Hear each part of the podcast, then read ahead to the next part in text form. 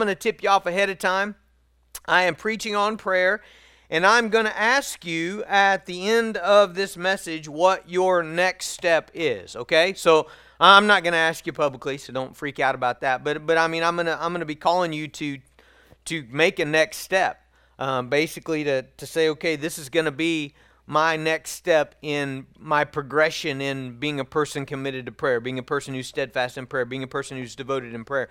And so I don't want to catch you off guard, in those last seconds and then you have nothing. And so I want you to be actually thinking about it the entire time, all right? So you already know the question that you're going to be hit with at the end of the service. And so when you get the answer from the Lord, and I believe you will, I want you to write that down. So maybe you got a pen, or maybe you don't have a pen, maybe you got your phone and you want to write it in the notes. But I'd really like for you to leave today. I think there's no reason for you not to leave today with some kind of next step. Like, okay, this is the next step. I'm going to do this week on my journey to becoming a person who continues steadfastly in prayer. The stakes are really monumentally high for you to do that. Like, to not do that, I think, has real ramifications on your life. To be a person, basically, that's not progressing in prayer. You're not continuing steadfastly in prayer. So I want you to do that. So that's the question you're going to be hit with at the end of the sermon that I want you to be able to answer. So I think prayerfully, if you just ask God to help you, He will give you some kind of next step as we work through this passage. So Colossians chapter 4, beginning in verse 2, we're just reading a couple verses here, 2 through 4. Continue steadfastly in prayer, being watchful in it with thanksgiving. At the same time, pray also for us, that God may open to us a door for the word to declare the mystery of Christ, on account of which I am in prison, that I may make it clear, which is how I ought to speak. Father, we give you praise today. You are a great King. Jesus, your face shines like the sun at full strength. Your voice is like the roar of many waters. You are alive forevermore. We praise you as our King. Father in heaven, I pray that you'd reveal to us, through the power of your Holy Spirit, your truth. God, that you would whet in us an appetite to pray. Father, give us a desire to pray, not out of guilt, not out of feeling bad about ourselves, but out of feeling hopeful and expectant and excited about all that you are. God, you're more than enough for us. God, you're more than enough for every need. And so, God, give us a desire to pray. Father, we invite you to do that in us this morning. In Jesus' name, amen. Okay, so the command is to continue steadfastly in prayer. So you could translate that in a lot of different ways. Some of your Bibles translates it to be devoted to prayer. I almost like that better. Some of yours may say something like to be persistent, to be consistent. It's all trying to capture basically that Paul is calling on us to be people who relentlessly pray, okay? Not now and then, not sporadic, not hit and miss. No. That's all the opposite of what he's saying. He's saying people who are devoted, committed, relentless in their prayer. Now, it's interesting that when you open up to the book of Acts, you find that the early church did exactly this, all right? So the very word that we find here in Colossians, that we're called to be continually steadfast or to be devoted to prayer, we find in the book of Acts, speaking of the early church continually. So in Acts chapter 1, as the disciples gather together after the ascension of Jesus, it says in Acts chapter 1, verse 14, it says, all these with one accord were devoting themselves to prayer, together with the women and Mary, the mother of Jesus, and his brothers. So we take that to mean, in verse 13 it says when they entered, they went up to the upper room where they were staying. So they're continually coming to this place, and they are devoting themselves to prayer. Going to chapter 2, it describes their daily habits, and it says in verse 42, and they devoted themselves to the apostles' teaching and to fellowship and to the breaking of bread, and to prayers. If you go into Acts chapter 6, which here's the passage that really, I guess, gave me a bit of a handle on what does it mean to be devoted to prayer? What does it mean to be continually steadfast in prayer? Okay, Acts 6 helps. So I'm going to read it. I'm going to read the first 4 verses, okay? In these days, when the disciples were increasing in number, a complaint by the Hellenists arose against the Hebrews because their widows were being neglected in the daily distribution. And the 12 summoned the full number of the disciples and said, "It's not right that we should give up preaching the word of God to serve tables. Therefore, brothers, pick out from among you 7 men of good repute, full of the Holy Spirit and of wisdom, whom we will appoint to this duty. But we," here it is, "we will devote ourselves to prayer into the ministry of the word." All right, now, when I thought about that passage, I thought, man, that helps me understand what Paul is talking about here. Okay, so when he says, devote yourselves to prayer, continually be steadfast in prayer, and I go back to Acts 6, that's a great picture of what that means, all right? Because here's what happened, all right? So normally, we're not consistent in prayer. Why? Well, lots of reasons, but I think a lot of you would say something like, because I've got other things to take up my time and attention, right? Like I've got cattle to feed, I've got the kids to run to soccer, I've got dinner to make, I've got the bathroom to clean, I've got, late nights at work, and then I got to, do the yard work, and I got to do this, and I got to do that, and we got all these things that take up our time and attention, and kind of that's why we can't pray, right? Our responsibilities at work and at home with kids and activities and even sleep. I'm just tired. I get home and I'm shot and I go right to bed, and that's why I can't pray. So what we find here in Acts chapter 6 is we've got men who have a serious responsibility, right? So the apostles are responsible for distributing funds and groceries and utilities and money to, thousands of people. We know that at Pentecost, 3,000 people were saved. So, you got thousands of people here in the church, lots of them widows, lots of them, in trouble because of their faith. And so these guys are responsible for that, but they've hit a problem. And the problem is that the need is so great, okay? They've got to be out distributing funds, visiting these homes, getting food where it needs to be. The need is so great that it's pulling them away from prayer. And so here's what they do. They appoint other people to do the chores. They spread out the workload so that they can devote themselves to prayer. Do you see why that's helpful to me? Because normally what we do is we say, well, I can't pray because I got to do this. Okay, but Acts 6 says, in order to be devoted to prayer, what that essentially means is, you're like, well, I can't do that because I got to pray. You see, it's the opposite. See, we usually say, well, I can't pray because I need to do this. This has got to be done. Okay, but what Acts 6 says is when you're devoted to prayer, you say, I can't do that because I need to pray. And so I guess that's kind of the benchmark for us is, all right, so when we find ourselves saying, you know what, I can't watch that next Netflix series with you anymore because I've got to pray. Or when we find ourselves saying, you know what, we're going to have to figure something out for the kids' schedule, because we really can't be out that late because I got to pray. Or you know what, I can't go to that exercise class early in the morning because that's going to run into my prayer time. When we find ourselves doing that, when we find ourselves saying, I'm not going to do this thing, I'm not going to be a part of it, even if it's an important thing, because that's pulling into my prayer time. Now, what I really think is true of most of us is probably we've got enough actual fluff in our life that probably we probably won't have to cut out anything serious, okay, like they did. But nevertheless, what have you got to do? Like maybe you don't have any fluff. Okay, then something else has got to come on the chopping block. That's essentially what these guys were saying. Can you imagine it? Hey, Miss Widow, I'm not going to come to your house anymore. This other guy is, because I can't pull away from my devotion to prayer. Like I'm so seriously intent on prayer that I'm not going to be able to do that. They are serious about the work of prayer. And when I say the work of prayer, I say that because that's the way Paul is going to describe it later on. We may hit this here in a couple weeks, but in verse 12, he talks about this guy named Epaphras. He says, same chapter, Colossians 4:12. He says, Epaphras, who is one of you, a servant of Christ Jesus, greets you, always struggling on your behalf in his prayers that you may stand mature. So this guy is a guy who labors in prayer. So I think that's the way they looked at it. This is a work. Okay, this is labor. This is a job in a sense that every believer is commanded here in Colossians 4 to be a part of. We are to be steadfast in our prayer life. Now, do you think of yourself as being continually steadfast in prayer? Do you work at it? Do you labor at it? Are you devoted to it?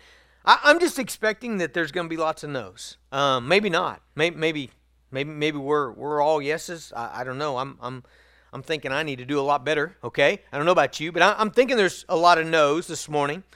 Maybe there's some others that would say what I've been tempted to say before. Well, I pray all day long. How many of you had that one coming up? You had that in the holster and you're ready to pull it out, you know? Well, I pray all day long. I'm in the truck, or as I go through my day, I'm always offering up, these little prayers. And that's absolutely great.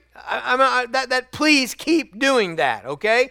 That's a biblical thing. I was reading in Nehemiah this past week, Nehemiah chapter 2 it is, and he talks about coming before the king, and right as he sees he's got an opportunity, he shoots up one of those little silent, God help me, type of prayers, all right? And so maybe you're here today and you say, I pray all day long. Okay, but here's what I would tell you. I don't think you can make the case that you're devoted to prayer unless you actually carve out time to be with God and pray. How much time? I don't know. I don't know that anybody knows the answer to how much time. But I'm saying, in other words, if it's just, I go throughout my day, and as I'm driving, that person cuts in front of me, and I'm like, God, please help me not to kill him, and then I go a little further, and God, please help me not to be angry, or I get in, I order my food, and it's wrong, and I'm like, Lord, help me to be thankful. Those are all good, but I don't think that's what he's talking about. I think he's actually saying, do you carve out time in your day to come before God with all of your requests and lift them up on a continual basis? I think that's what he's talking about.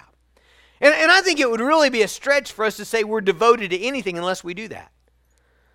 For instance, would you say, what if someone said, I'm a devoted golfer? But as you got to talking to them, you found out that they hardly ever play 18 holes of golf. They hardly ever play 9 holes of golf.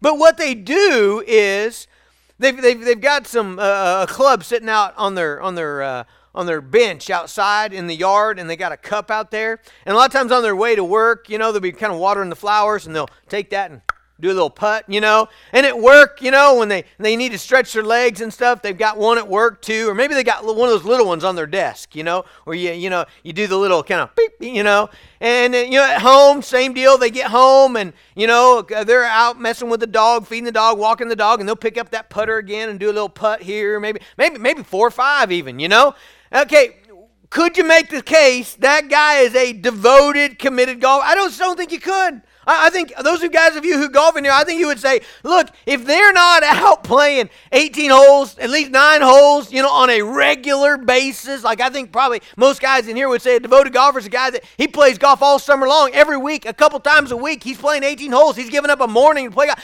That's a devoted golfer. I think we could all probably agree with that. I think it would be hard for me to make the case that I'm a devoted basketball player, when in reality, I do shoot lots of baskets. We always have a ball in our driveway, and Colt wants to play. He wants to do that bungee cord thing all the time, And while he's doing that, I will almost every day pick up a bat and shoot a couple baskets. How many basketball games have I played in the last 20 years? I can think of one, okay? So I just think it would be hard for me to make the case that I am a committed, devoted basketball player. And so I think the same thing with prayer.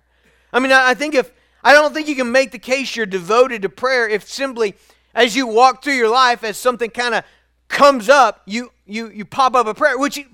If you hear me saying don't do that, please, no!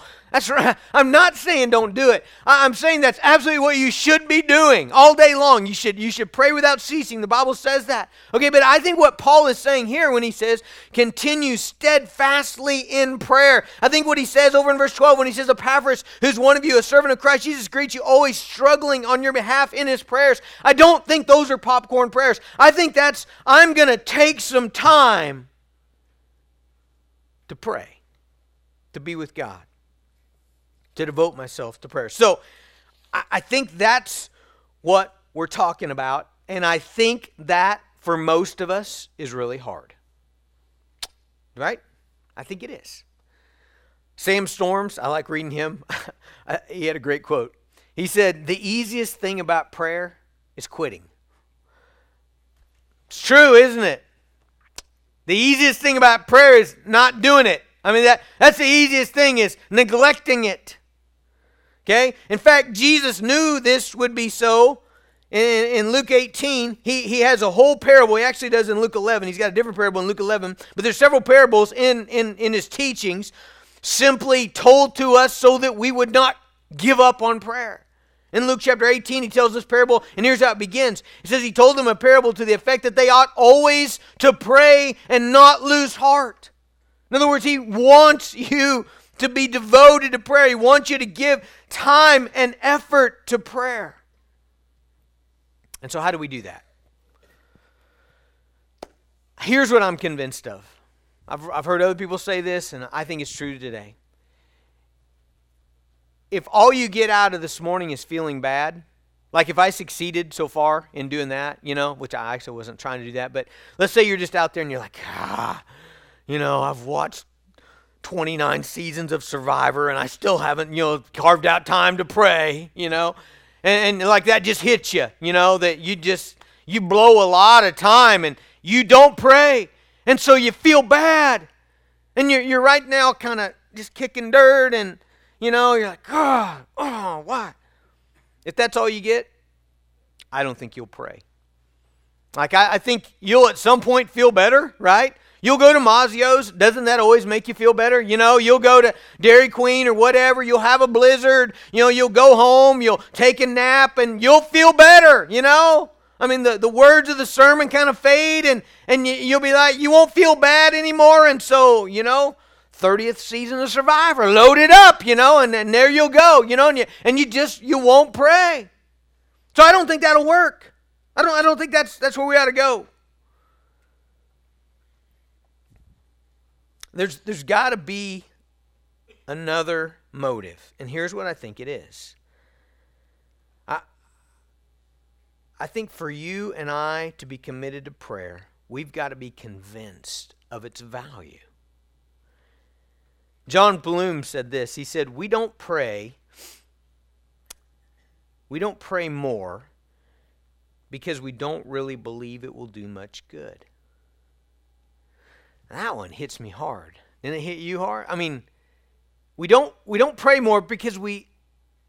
In other words, what he's saying is when we find ourselves not praying, it's really a faith deal. It's really a belief deal. It's really... I mean, we're all going to do the thing that we believe needs to be done, right? Like some of you will go home this afternoon and you'll go in your bathroom and it's got a funky smell. And man, you won't rest until the smell is gone, you know? Like you're going to clean it. You're going to, you know, you'll go home and the kitchen looks terrible and you got company coming over and you're like, that's got to be done, you know? I mean, we're doing that. We're getting it done. Or your yard, you'll come home, you look at your neighbor's yard, you know, golf course, your jungle. You're like, we're going to do that, right? I mean, we all do what we think needs to be done. Maybe even to go further, we do what we think will make us feel better. We do what we think will make our life better. Those are the things we do. Whether it's housework or more TV or exercise or more work or time with friends or video games, we do what we think. Here's a way to say it. We do what we think will be the most benefit. Right? So sometimes, why do you nap? Because if we think that's what's going to be the most benefit. Why do we do that? What?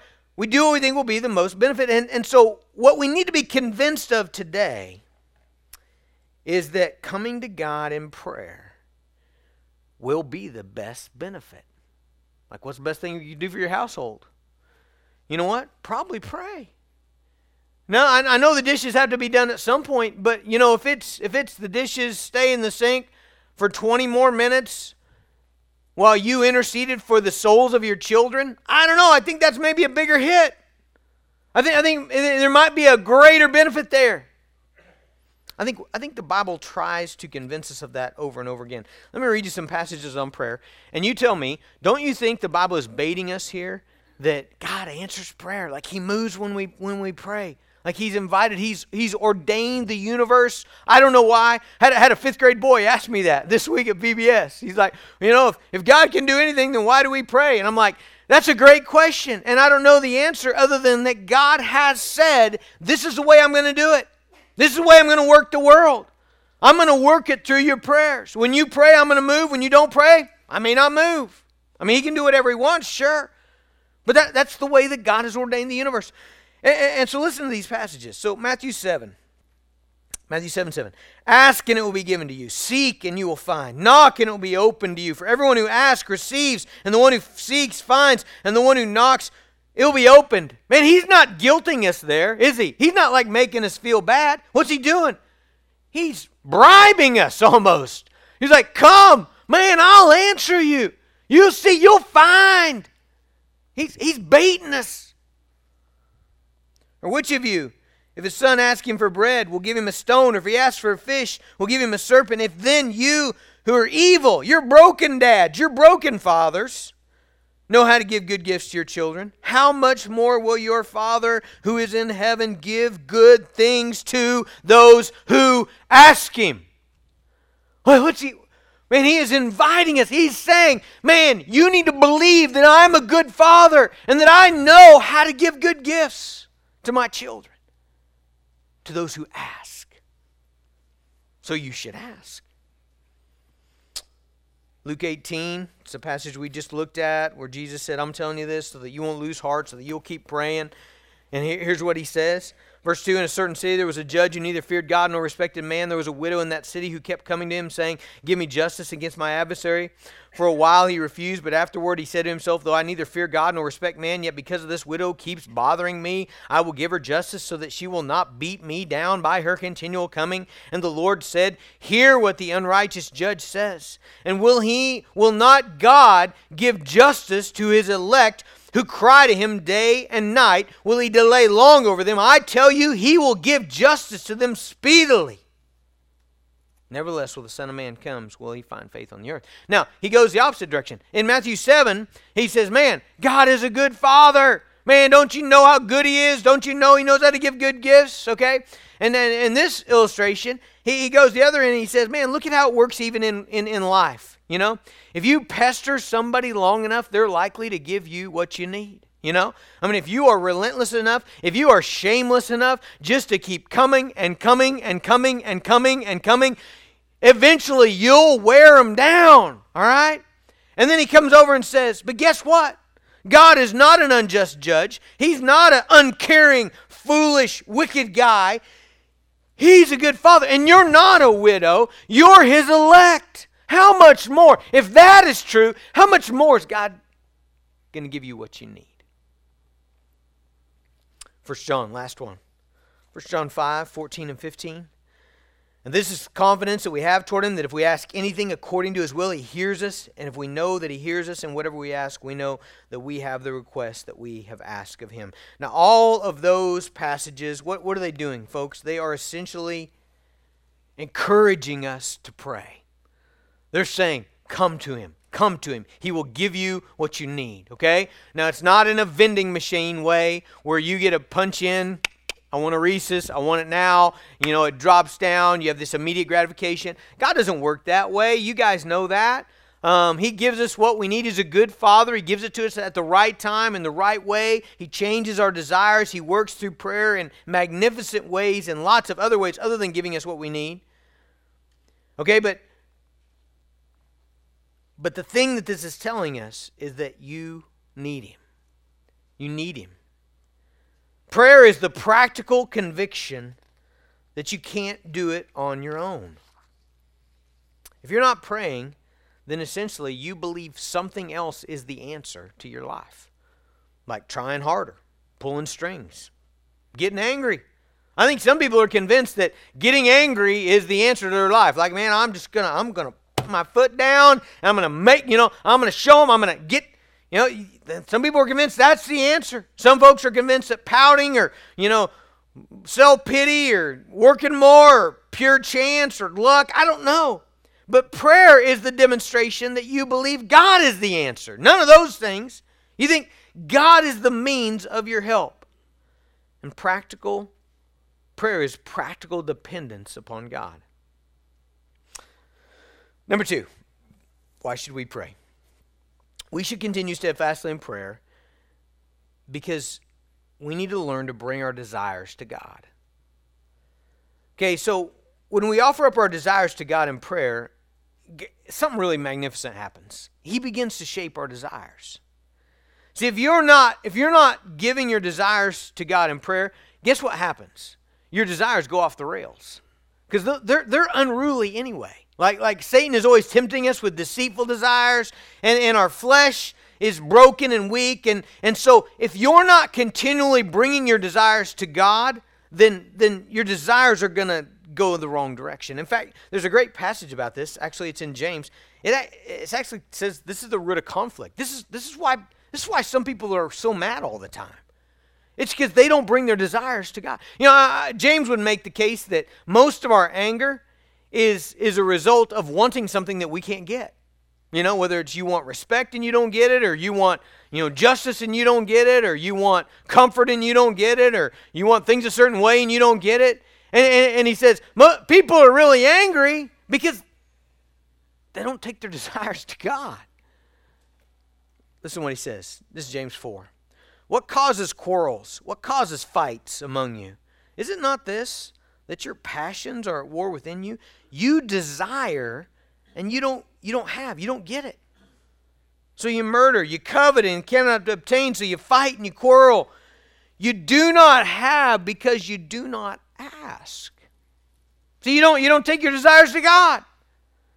And you ask and do not receive because you ask wrongly to spend it on your passions. So in other words, prayer is a great way to govern our desires. So when you have a habit of day after day after day, morning and night and noon, and carving out time, and you're bringing your desires to God. You know, God, I want to be successful in this way. God, I want this kind of relationship. God, I want this kind of marriage. God, I'm frustrated with this relationship, with this work thing. God, when you're bringing all those to God all the time, you know what God is doing? Well, first of all, He's shaping them. Has that ever happened to you when you pray? Have you ever begun to pray about something and God changes the way you pray about it? Man, that happens to me all the time. Like He's bending my desires as I bring them to Him, okay? And then He's also meeting them most of the time in ways that I don't expect.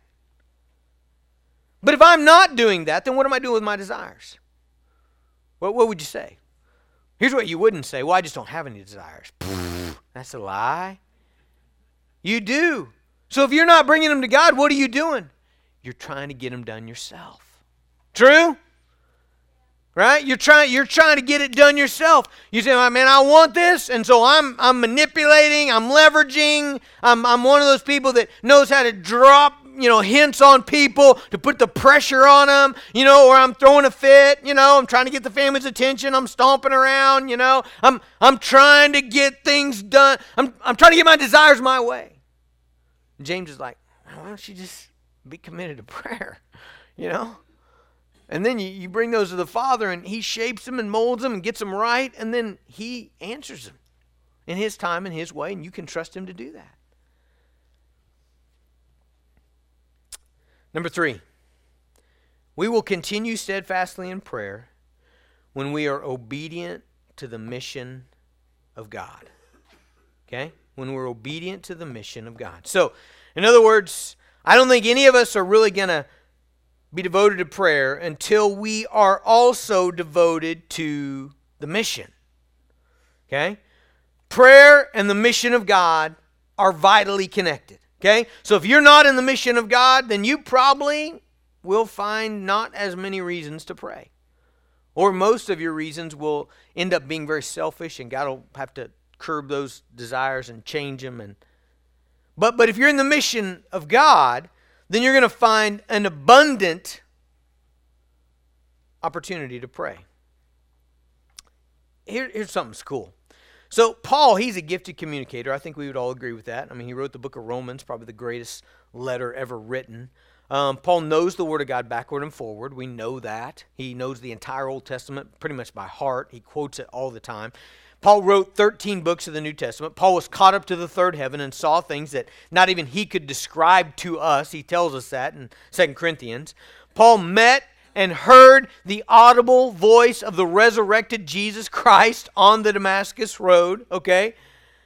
But here's what Paul knows. Paul knows that he needs God to work in the hearts and the circumstances of people in order for them to come to Christ. And so he is praying. And he's asking other people to pray. He's asking the church at Colossae to pray. What's he praying? Let's go back to our text. So Colossians 4:2, continue steadfastly in prayer, being watchful in it with thanksgiving. At the same time, pray also for us that God may open to us a door for the word. Isn't that a cool phrase?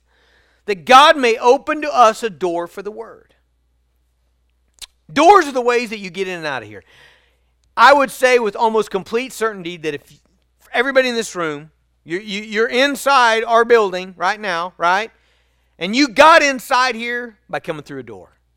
There might possibly be somebody who snuck in through a window, but I'm trying to think. I don't think any of our windows, my office window open. So maybe, I don't think anybody did. So I think every one of you got in through the door, right? So a door is a way that something gets in to a place, okay? So that's what a door is.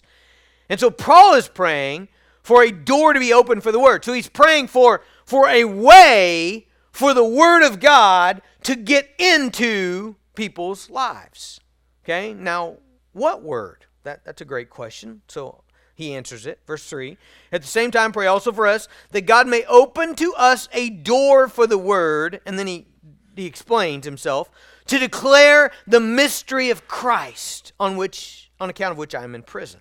Okay, so the word he's talking about is the mystery of Christ. Now, why is it a mystery? Because people don't know. People don't know who he is. All right, that's the plague of our world, is that people don't know who Jesus is. They don't see him rightly. They don't understand who he is. They've not seen his glory. They don't know that he's the perfect man. They don't know that he's the creator. They don't know that he spoke everything into existence that exists. They don't know that their unbelief, that they're living in a capital offense against God. They don't know that. They don't know they're sinners. Okay? They don't know that the very core of their being is a brokenness and a blindness that makes them uninterested in God. It makes them interested in everything else but God. It actually makes them want to be their own God. Okay, they don't know that. That's a mystery. They don't know that Jesus put on human flesh, that he became man, that he lived the perfect life, that he died a brutal and torturous death on the cross to pay the penalty for our sin, and on the third day that he rose from the dead, and that he rose from the dead because he is resurrection, he is life, he is alive forevermore as the resurrected God-man, and people don't know that. And they don't know that they can be joined to him. They don't know that Jesus Christ lives now. He's in the heavens. Man, I read Revelation 1 this week. I've been talking Revelation 1 all week long. They don't realize that his hair is white as snow, that his face blazes as the sun at full strength, that his voice is as the roar of many waters. They don't know that glorious, resurrected, all-powerful being exists and that they can actually be connected to him forever. That they can be joined to that Jesus. They can be joined to that blazing, glorious power of Jesus Christ by faith through repenting of their sins. They can be joined to him forever so that their sins are forgiven and Jesus' righteous life is put into their account and they're indwelt by the Holy Spirit and they begin to become like him in character and in power and in life. Paul knows that. He knows people don't know that. And so he is praying that a way, a door, would be opened so that that truth could be brought to people's lives. Now, sometimes it simply means the circumstances would be favorable so that you'd get to talk to somebody about Jesus. So here pretty soon as we get tickets and stuff straight, I'm going to begin to ask you to pray that I would get into India, right? So that's a big deal anymore. It wasn't the first year I went. It really was last time. It will be this time. Me being a pastor, I got to put that on as my profession. That's a big deal that I'll even get into the country. It's a dicey deal. I got to arrive there. Got to try a tourist visa. Will I even get into it? So I'll have you pray that a way would be open for me to get to a place where I might be able to share the good news. I might be able to tell people about this Jesus. There's a lot of times where I have a start of a relationship, but I really don't have an access. I don't have an open door. You know, I guess you might say, well, you could just go do it. Well, yeah, but I want it to be a good opportunity, right? So there's lots of times where I will know somebody.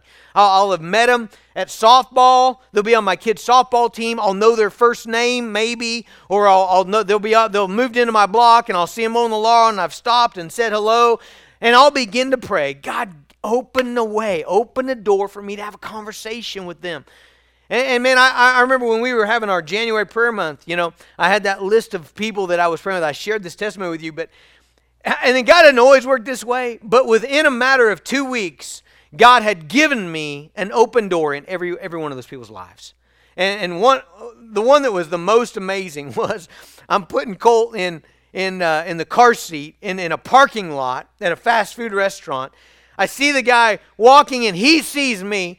He just almost like the Holy Spirit was turning him. You know, it's like, you know, he's like walking in and he's like, comes over right to me. I'm hooking Colt in and says, hey, could you tell me what does it mean to be baptized?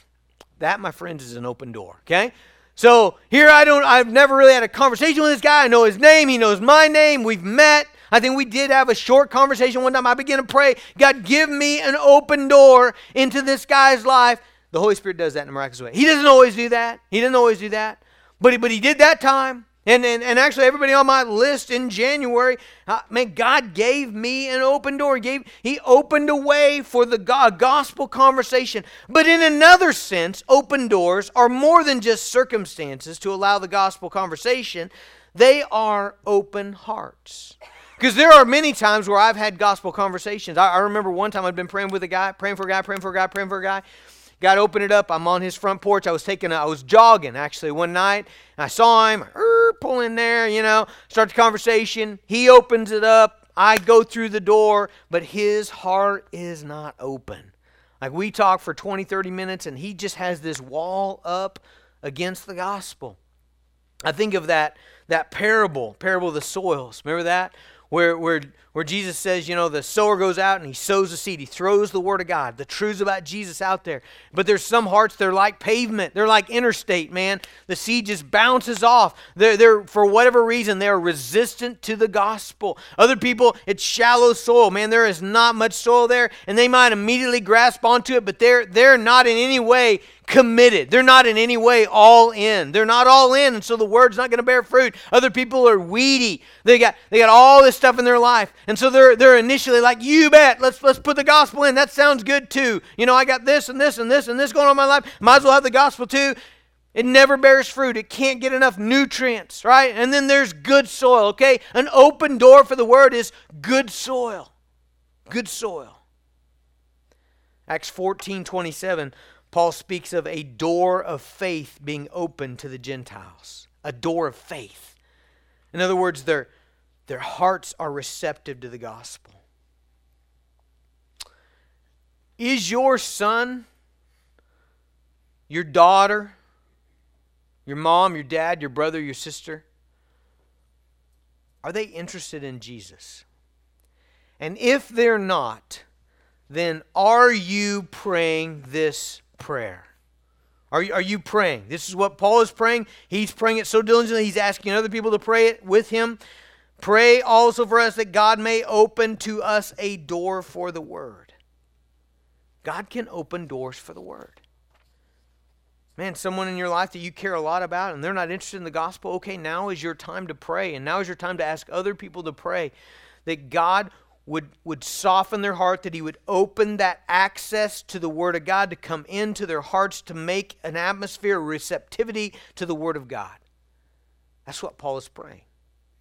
Now, can you see how, if you're in the mission, right? Everybody in here knows 100 lost people. If you're in the mission of God and you really care about other people coming to Christ and being disciples, can you see how you might be devoted to prayer? Man, is there not a lot to pray about? All of a sudden, right? Like if you're one of those people who are like, well, I carve out time to pray, but I just sit there and my mind goes blank. I don't have anything to pray about. Well, if you're in the mission of God, your mind's not going to go blank because you're going to begin to think about, Bill and Bob and Sue and, all these people that's whose hearts need to be open to the Word of God. But I want you to notice, not only does Paul pray for an open door to the Word, but he also asked that the people of Colossae pray for him that God would enable him to make the gospel clear. That just blows me away. Here's Paul who wrote the book of Romans, and you know what he's praying? He's saying, God, guys, would you also pray for me that I would make this clear? I just think Paul realizes this is the greatest truth in the world, the greatest news in the world, about the greatest being in the world, and I want to make sure I make that clear. And a lot of people say, well, I don't want to witness. I'm afraid to witness because I don't know that I can do it right. Okay, then pray. That's what Paul did. Man, would you pray for me that I make this clear? The answer is not, don't share. You know, it's almost certain that people will not understand who Jesus is when you don't share, right? That's like a zero. Okay, so share and pray and ask other people to pray that God would enable you to make it clear. Now, final question. Why does Paul ask other people to pray for him? So that's what he's doing here. He says he commands them to be steadfast in prayer. And then in verse 3, he says, at the same time, pray also for us. And by the way, he does this all the time. He does this in several other books, several other places. He says, would you guys pray for me? Now, why does Paul do that? Let me ask it this way. Do you do that? Do you ask people to pray for you? Do you feel like you're bothering people to ask them to pray? Do you have the kind of relationships where it really makes sense for other people to be praying for you? In other words, you've got this kingdom partnership with them. You're praying for them. You're part of their life. They're praying for you. Do they know enough about your life? Do you know enough about their life to actually intercede for one another? You should. Now, why? Why isn't it good enough for Paul to pray? He's probably a pretty good prayer, isn't he? We got a bunch of his prayers in the Bible. So if he's praying for an open door, why does he need the people in Colossae praying? Two things. There's probably a lot of reasons, but let me give you two. We've got time for two. Number one, for the glory of God. Okay, so in 2 Corinthians chapter 1, Paul talks about this terrible affliction, tragedy that they'd had, difficult time, and he rallied people to pray for him.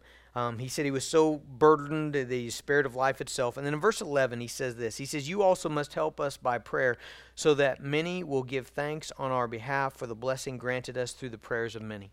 He basically says, you need to pray for us so that when God answers, God will be glorified through thanksgiving. So in other words, the more people you have praying for you and for your mission, the more God is lifted up. So why should you ask people to pray for you? For the glory of God. You see, a lot of times we don't want to bother people. You just don't want God to be glorified. Honestly, that's like you care more about your own reputation than you do about the glory of God. Otherwise, you would ask people to pray. Second reason, and this one goes right along with it. It is a really good, humbling thing. It combats pride when we recognize that we not only need God, but we need other people praying for us. That's the way God's wired the church. That's why we're in small groups. One of the reasons we're in small groups. God has wired the church so that we need each other. I can't tell you what went through my mind when I finally got to speak to Pastor Vijascar and by Skype, and he'd just gotten out of prison. He'd spent, several months in prison. His family's in jeopardy. I talked to Solomon yesterday. His life, Solomon had to move. Things are still not good. It's still looking bad. Life's in danger. So we have a conversation. I ask him about his experiences. I tell him how we're all praying for him. Our church is praying. He can't speak any English, but he prepared a sign and he held it up at the end. It says, "I'm praying. We're praying for Colt." And I can't tell you how immediately I was almost like, nah. I was almost a little mad at Solomon, for telling him, because Solomon and I, we pray for each other. He's always asking about my family. He's been over here quiet. He loves Colt. So he's always praying. And I was almost mad at him for, why'd you share that with him? This guy's got enough on his plate. I thought, man, how prideful is that? I need Pastor Vijascar to pray for me. I can't tell you how happy I am they are. I mean, I'm talk about a privilege, you know. But what he literally said, I think I told you guys this, is he said, we're praying for you. He said, we're going to, that was a Saturday when I talked to him. He said, we're going to devote the first hour of our service to praying for you and for your family, for your church. And it just killed me that first hour, you know. I'm like, we're done after that, Pastor, you know. They're not, but some practical things. What if you struggle to know what to pray for? We already talked about that a little bit, but notice back in verse 2. Continue steadfastly in prayer, being watchful in it with thanksgiving. Being watchful in it with thanksgiving. If you're struggling with what to pray, then you're probably not watching, okay? You probably don't have your spiritual radar on. There's probably, honestly, things happening in your family right now that desperately need your attention, and you're missing it. I can't tell you how many times as I work with families, that was the case. Like this deal had been coming for a long time, and people were not watching. It's not just us. Matthew 26, night before Jesus' crucifixion. Verse 35, Peter says to him, "Even if I must die with you, I will not deny you." And all the disciples said the same. All right, man, they are ready, aren't they?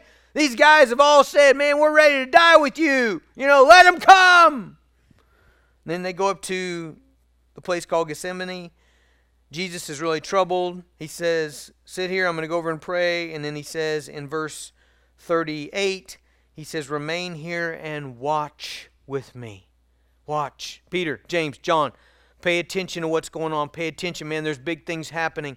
Would you guys watch? Would you pray? They do not. Going a little further, he fell on his face and he prayed, saying, Father, if it be possible, take this cup from me. Nevertheless, not as I will, but as you will. Verse 40, and he came to the disciples and he found them sleeping. And he said to Peter, so could you not watch with me 1 hour? Watch and pray that you may not enter into temptation. The spirit indeed is willing, but the flesh is weak. You know the end. You know what happened after that. They go back to sleep. All of a sudden, Jesus wakes them. Let's go. They're coming. Here comes the mob. They arrest Jesus. Peter blows it there. They take Jesus. Peter follows, blows it 3 times, denies Jesus, does the very thing that he said 20 minutes ago he would not do. And the reason is he did not watch and pray. So how much more with us? How much more are there things going on in our lives that we need to be aware of? You need your spiritual radar on to know the importance of prayer. You need to have your eyes open to the spiritual attack on your family, on your marriage, on your relationships, to the work of God and others, to the opportunities that are in front of you. You need to watch so you know what to pray, but you also need to pray so that you are able to watch. Because here's the deal. Those two go so seamlessly together. When you're not praying, then you're not watching. Like you don't know what to see. You're not seeing what you ought to see. And when you're not looking, you're not praying. I mean, they're back and forth. I don't know which one comes first, but it's always watch and pray. Watch and pray. Okay. What's your next step? Remember? We started with that. You didn't forget, did you? Have you written it down? So maybe for some of you it's time and place. All right, this week, 5:30 a.m., backyard, on the swing with my Bible. Maybe it's noon, behind the shop, in my truck. Maybe it's a combination of those. Maybe it's you're going to be Daniel 3 times a day, early morning, midday. You're going to pause, take shorter periods. Maybe it's one big period. I don't know. I don't care. It doesn't matter to me, but you need to have a plan. There needs to be a strategy. Again, the popcorn prayers are great, but you need to devote yourself to prayer. Maybe your plan is a prayer guide. Do you still have the January thing? Michelle could print those off for you that we had. We had 31 passages of Scripture with a prayer. Pray these Scriptures. Maybe it's the prayer wheel we used last year. You remember that? We can probably find that for you as well. It gives you basically an hour, divides up an hour into different sections of prayer. Maybe you're going to have a prayer list. Maybe it's all these things. You know, you're going to write down 30 people. You're going to write down your family. You're going to pray for certain people certain days. Maybe you got to have a prayer group or a family prayer time, or I don't know. But I know that Paul commands us to be devoted to prayer. And so we need to take a next step. Father, help us with that. Lord, what is our next step, God? What would you have us to do today, tomorrow, Tuesday? Father, what would you have us do immediately that we might be devoted to prayer? Father, we ask that you would open doors for the Word into our families, into our children, into our communities, into our world, into India, into North Africa and Thailand and Romania and the Czech Republic. Father, we pray that you would help us to watch and pray, to pray in thanksgiving. God, to pray for each other. Lord, put this in us. Father, we ask it in Jesus' name.